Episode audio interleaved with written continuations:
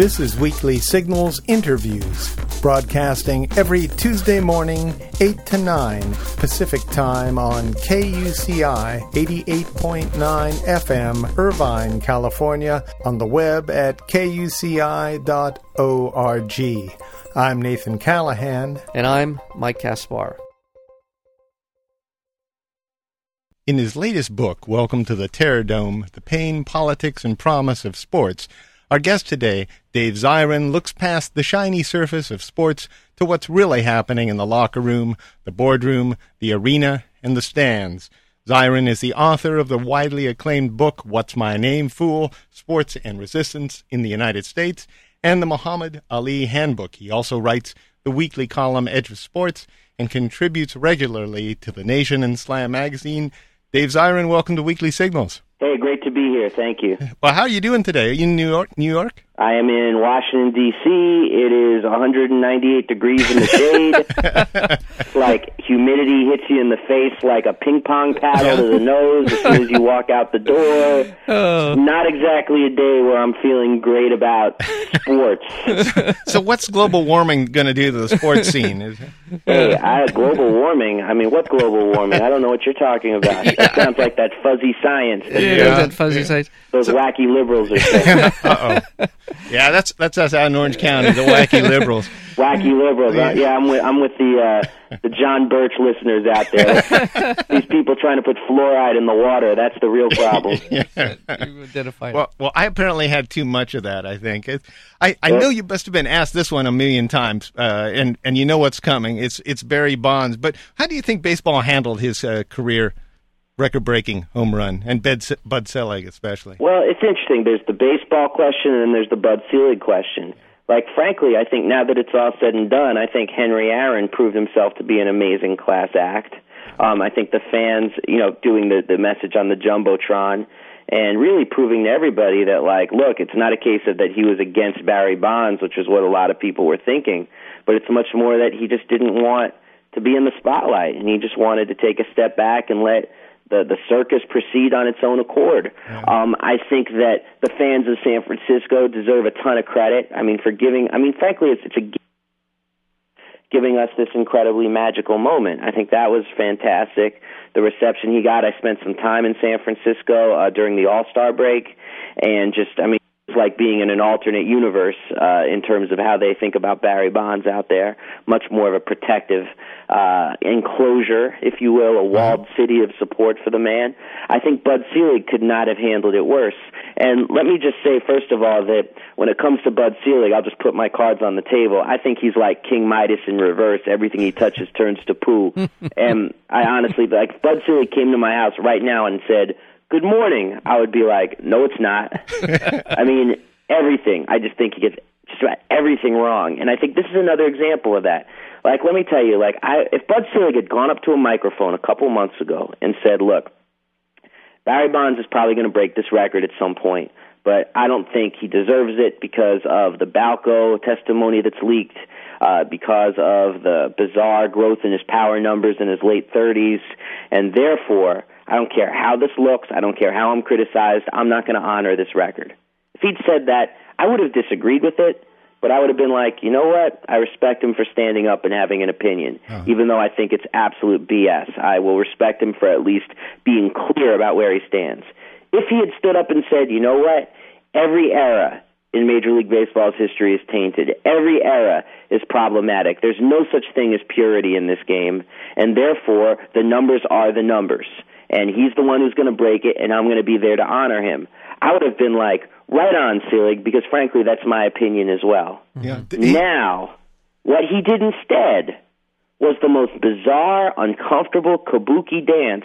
It was the most uncomfortable I've seen a public figure since Hillary Clinton was trying to hold Bill's hand after all the Monica Lewinsky stuff, you know? Yeah. Like, there's this bizarre kabuki theater where it's like he shows up, he stands up when Bonds hits the homer, he doesn't clap. He looks about as comfortable as if he's got, colitis or hemorrhoids or something. Then he doesn't show up when he does break the record, because I believe they were saying he's meeting with Senator George Mitchell to talk about the ongoing steroid probe in the game. I mean, it was so transparent that that I just thought it was gutless and it was weak, and it was very typical of leadership under Bud Selig in Major League Baseball, which is frankly no kind of leadership at all. He could have taken this moment and laid out a path for how fans should understand the anabolic era of the 1990s. Is the path going to be we condemn it as an era of evil, or is the path going to be, you know what, everything is tainted, we just have to move on now with stricter punishment and stricter testing? But he chose neither, and that to me is contemptible. I having seen that video of him when Bonds hit the tying home run, right, was very telling, as you're describing it. It was this very uncomfortable moment. And I think the thing that's for me sums up Bud Selig and his reign as the commissioner was the All-Star Game tie. I think that summarizes his management style in a way that you really couldn't have written it up any better. He calls the All-Star Game off as a tie when... was it at that time they were still determining who would have home field advantage for the World Series? No, that was the next year. That was the next year, okay. And that was partly, and that's another typical Selig thing. That was an overcorrection. Right.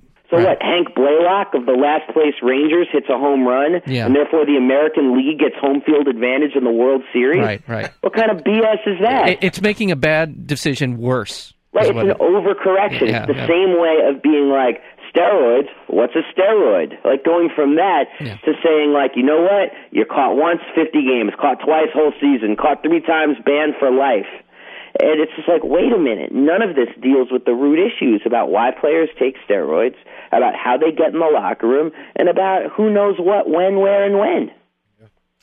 I want to remind our listeners we're speaking with Dave Zirin, and the book is Welcome to the Terrordome, The Pain, Politics, and Promise of Sports. Do you think steroid is the worst problem in baseball right now? If they dealt with that, things would be peachy, or is there something else on your mind? Oh, no, I don't think steroids are the worst problem in baseball at all. I didn't think so. No, I mean, frankly, and we could even talk about, like, if people are that worried about the record books in baseball, then maybe they should be worried about these 19 new stadiums that have been built since 1989, which are about the size of a Hugh Hefner's hot tub, you know, or they should be worried about the fact that, you know, they've eliminated the high strike. That's something Jim Palmer, the Hall of Fame pitcher, said, that the loss of the high strike has caused more of a power surge than any pill or any cream or any clear. Yeah. You basically have to throw a sunflower seed through the eye of a needle to get a called strike anymore. Yeah. So these are things that I think are more worrisome if we're actually worried about the record books. But when we're talking about what's the problem in baseball as a whole, I mean, look at the way the Yankees are making this slow climb back to contention over the course of this season. And it's because they were able to buy their way to do that. The problem in baseball is still that you've got several teams that year in, year out are just not going to compete. And it seems that the luxury tax, this very weak effort at revenue sharing, is actually creating greater incentives for them not to compete, because it's allowing them to get money, and there's nothing that in any way allows them to be accountable for that money that they're getting. So I think one of the things, the bigger problem in Major League Baseball, is I think every team should have not a salary cap, but a salary floor, where every team is actually obligated to spend, say, $50 million on their roster. Mm-hmm. Make sure that if I'm a fan in Kansas City, or if I'm a fan in Pittsburgh, or if I'm a fan in Tampa Bay, it's not a joke. It's not glorified AAA. I'm not just a squad that's developing decent talent that can then sign bigger contracts elsewhere. Now, you talked about the stadiums, and you you went to college in Minnesota? Yep, grew up in New York City, went to college in Minnesota. Give us a little take on, is it Mayor Pohlad there? Oh, not Mayor, that's Owner Pohlad. Owner Pohlad, that's right, yeah. Carl Pohlad, he's the owner of the Minnesota Twins. He's 92 years old. He makes Montgomery Burns look like Kris Kringle. And he's the richest owner in Major League Baseball. He's worth upwards of about $3 billion. And he has chosen to spend the last 20 years of his life. And I want people to think about this, too. You're a billionaire. You're 72 years old. You've got two more decades, basically, of being compos mentis and being a contributor to society. How do you spend those 2 decades? You figure out a way to take $500 million out of the pockets of poor people in Minneapolis, St. Paul, to build you a stadium? I mean, that's so obscene it almost boggles the mind. Yeah. I mean, you know, I'm not a big fan of owners, but I'll give credit where it's due to a local guy here, Washington Redskins owner, the late Jack Kent Cooke, He spent the last years of his life taking his money and building a stadium on his own dime that they called Jack Kent Cooke Stadium. Then Daniel Snyder bought it and changed the name to FedEx Field, but let's not go there. The honoring of the late Jack Kent Cooke, FedEx Field. So disgusting. But, yeah, well, is Jack Kent Cooke's the guy that went swimming with his girlfriend, right, and didn't come back? Was it Jack Kent Cooke? What are you talking about? The drowned, the ram owner. No, that's Frontiere. Oh, that's right. Yeah. I'm sorry. My goodness. Man. Oh, I'm sorry. That was a big gap there. Okay. No, that's okay. And then Georgia Frontiere became the owner of the Rams, and that's still another. Is. And she doesn't like us anymore. That's another. I believe his full name was Carol Dawson. Was the owner of the Rams, Georgia Frontiere? Yeah, that's right. Is it one of those male Carol names like Carol O'Connor? Yeah, it was Carol, and the suspicion still persists on that one. But back to Pohlad, he's the owner there in Minnesota. Here's the thing. I mean, everybody knows that the bridge fell. Yeah, and hey, who needs bridges when we can have publicly funded stadiums? The next night after the bridge fell was supposed to be the groundbreaking for the $500 million. New publicly funded stadium for the Twins. Now, this is repellent for about 96 different reasons, but let's just go for a couple here. One, it's completely repellent, obviously, because the city and the state now look like, hey, we had priorities to pay for the stadium and no money whatsoever to make sure that our bridges would remain upright. I mean, that's just so disgusting. It's the chickens coming home to roost on priorities in our country when it comes to urban policy and stadiums. Yeah. That's one thing. But the second thing that's even worse is that it's not even like the people of Minnesota or the people of the Twin Cities, to be more exact. They never passed a referendum approving this. They actually turned down Mr. Pohlad time and again when he wanted public funds to stadiums. So what he did was he took a step back and he started funneling hundreds of thousands of dollars into the two political parties and got it that way. So it's just not only is it an utter breach of democracy, because you're effectively raising people's taxes without their consent, taxation without representation, but what you're also doing is you're putting people's lives at risk because you're creating a whole set of priorities that benefit a small minority, a.k.a. the Pohlad family and the political elite, and not benefiting people who actually have to go across those bridges in the Twin Cities every day. Yeah. And what's the reaction? Is this reality dawning on people in Minneapolis, St. Paul? Well, certainly the people I talk to, it is. I mean, because when it started, as you could probably imagine, I mean, people were engulfed much more with a sense of fear. Yeah. I mean, I couldn't believe one of the statements by Michael Chertoff, the head of Homeland Security, puts out this statement that's like, "Don't worry, it wasn't terrorists." Yeah. It's like that's supposed to make us feel better. Yeah. Yeah. Well, shit, at least if it's, excuse my language, I'm sorry, if at least it's... that was fleeting, I think. Shipwrecking our priorities on... I'm sorry. Look, what I'm trying to make the point here is that, like, when we hear about terrorist attacks, at least there's a reason attached to it. In some ways, this is even more upsetting. Yeah. Because it's like, wow, it's not even about somebody doing something. It's just about the infrastructure is so decayed that this occurs. Yeah. Like the levees breaking in New Orleans. And so the people I talk to on just an insane ratio, like a very fast ratio, are moving from being just fearful to being enraged. Yeah.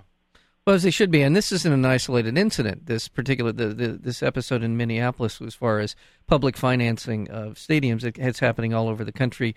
And how often do you see ownership threatening to leave cities if the municipalities don't build them new stadiums? It's happening right now in Seattle. I mean, they're moving the Seattle SuperSonics, the new owners, to Oklahoma City, and then they're from Oklahoma City, and they just bought the team from Howard Schultz, the CEO of Starbucks. Yeah.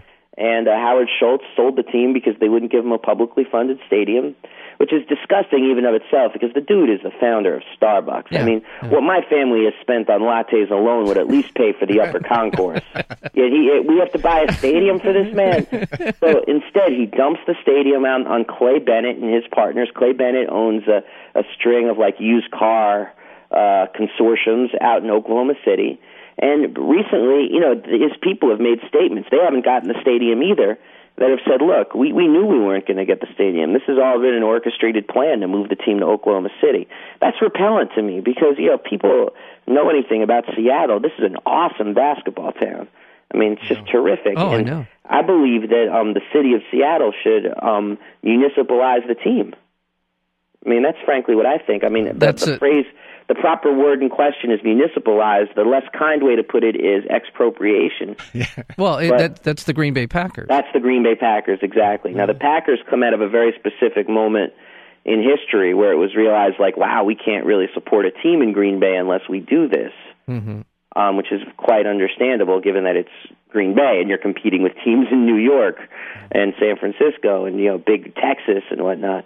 But this is a, you know, this is a bit of a different case. I think this is a case where the people of Seattle can say we have a bigger claim on this team than Clay Bennett does, who's only been here several months. I want to remind our listeners we're speaking with Dave Zirin. The book is Welcome to the Terrordome.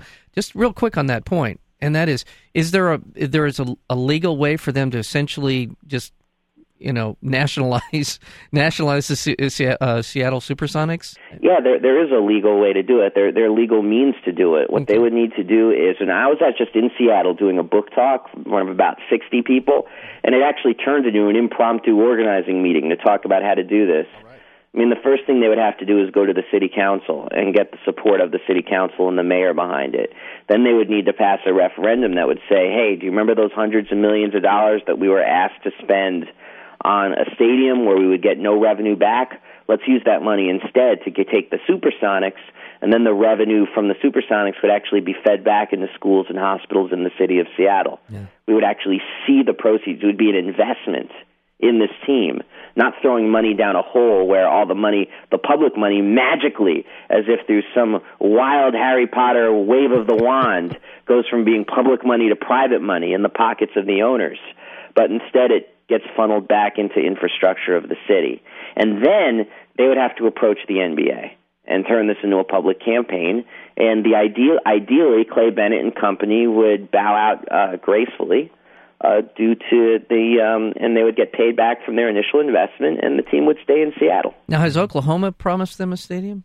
Oh, God, Oklahoma has promised them the state everything but the moon. I mean, they've promised him, like... everything. Bob Stoops is home. I mean, I'm trying to think of stuff that's in Oklahoma that they could give them. But everything Oklahoma has promised them. Okay. So what about the NBA dress code? What's that about? Do you think that's a smart move on David Stern's part? No, I think David Stern treats hip-hop the way Tony Montana treated cocaine. You know, he can't get enough of it, sticks his nose in it, and then when it's all said and done, he's paranoid like Sigmund Freud. That's... David Stern. Throughout the 1980s, they marketed hip-hop and hip-hop culture to the hilt. Yeah. It allowed the league to be this funky, fresh amalgam of street and big city flash. And then when it moved into the 1990s and into the 2000s, now all of a sudden he wants to change the rules on people, and he's very scared about alienating, as he put it, our ticket-buying fans. Now, the thing that he doesn't talk about is that the demographic of the ticket-buying fan has changed a great deal in the last 20 years. Like, the NBA used to be something that middle-class and working-class families, multi-racial in character, could go to the games. 20 years later, that's not the case. I challenge people, watch some of these games on NBA Classic. I mean, it's shocking how integrated the stadium is compared to today. Yeah. And that's because people have been priced out. Yeah. And it's executive seating now, and people sit in their friggin' chairs and demand tofu and Manhattans. And well, and also it's a lot of companies. They buy blocks of tickets. It's most of the I know in Los Angeles, you go to the Staples Center, and I'm sure the lower tiers, anything near the floor is owned by law firms and insurance companies and all the rest of it, and that's it. It keeps you out. It keeps me out unless I hang out with an attorney or something, but... we sort of see.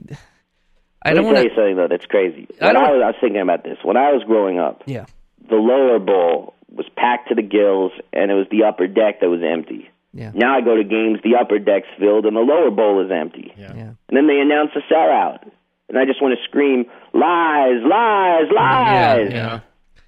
Yeah. We're speaking with Dave Zirin. The book is Welcome to the Terrordome. You had a question, Mike? No, it's just, there's sort of this tabloid moment in sports right now. With in the NFL, we have Michael Vick. In the NBA, we have the situation with the referee And of course, well, that was a couple weeks ago. I know it's a couple weeks ago, but what I'm curious about right now, and want to get Dave's take on, is what's going on with Pat Tillman. Do you think he was murdered, and how does this whole thing play out with the Bush administration? Well, I mean, the evidence is staggering. I'm going to assume you saw the recent testimonies that took place on Capitol Hill, and it's a staggering case against the thought that this happened the way they've been describing it. I mean, first of all, the Bush administration, the Pentagon, they have no credibility on this. No, because first it was the case of he died storming the hills of Tora Tora, going after bin Laden. Then it became, it was a case of friendly fire, and he choked out his last words. This can't be happening to me. My name is Pat Tillman, as he slowly died as people tried to revive him. Now it's the case of he actually was shot in the forehead 3 times, each bullet an inch apart, probably from no closer than 15 feet away. And as his family has informed us, his journal was immediately burned, his clothes were burned, his personal effects were burned, all within minutes of him being shot and killed. So this does not speak well for any kind of...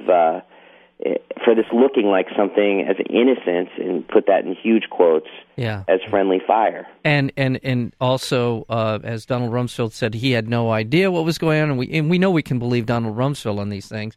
And also, the president has invoked executive privilege. Why in the hell is the president of the United States invoking executive privilege on the death of an infantryman in Afghanistan? Because Pat Tillman died for PR, and there's... Yeah. Yeah. No doubt in my mind that that PR was a conscious result. There's no doubt in my mind of this. So it was a conscious result of the fact that the same week he died was the same week that the Abu Ghraib photos broke. Yeah. And that it became... I mean, this administration has shown that they're all about the headlines. Yeah. And they're all about crowding out one piece of information with another. There's a scandal, this, that, or other. The terror rating goes up. All right. You know, Michael Chertoff gets a gut feeling. He gets a gut feeling. You know, this summer there will be an attack. I feel it. Yeah. You know, and it's just like, obviously the great tragedy of this is that if there was something credible, they have no credibility to actually warn people in any serious way, because I think people are so cynical about this right now. But the other thing about it is on the Tillman case, I mean, they ruthlessly exploited his death. Yeah. For PR. And his family is, if it wasn't for his family, this would be nothing that we would be aware of. Well, yeah, and exactly. And the people forget, I mean, as you brought up, rightfully, that Tillman dies, and then, I mean, the photos at Abu Ghraib, and Tillman dies, and then we've got Jessica Lynch. There's a whole history of this administration manipulating these people. Just one more question before we get going here. Does this speak to a wider issue of sports manipulating the public? Do you think that... Absolutely. You think that there's... Well, the military ties in. The San Diego Padres wearing camouflage uniforms. Is this something that's orchestrated more than we know, or you just think it's part of the... Well, there's nothing conspiratorial about it. I mean, there's a conscious relationship between the Pentagon and Major League Baseball. And they do these things called military appreciation nights, and they're meant to goose up military recruitment. And it's a commercial partnership. Yeah.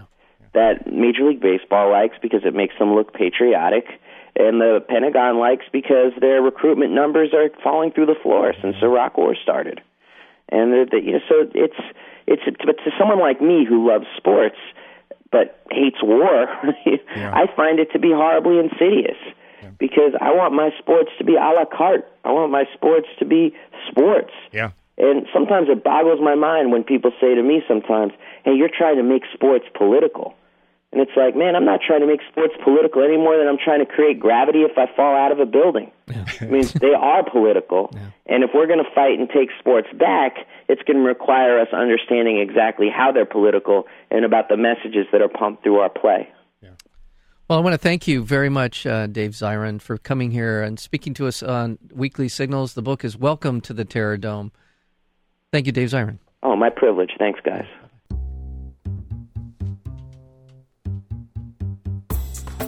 To learn more about Weekly Signals interviews, including upcoming guests, or to download the podcast, visit our website at weeklysignals.com.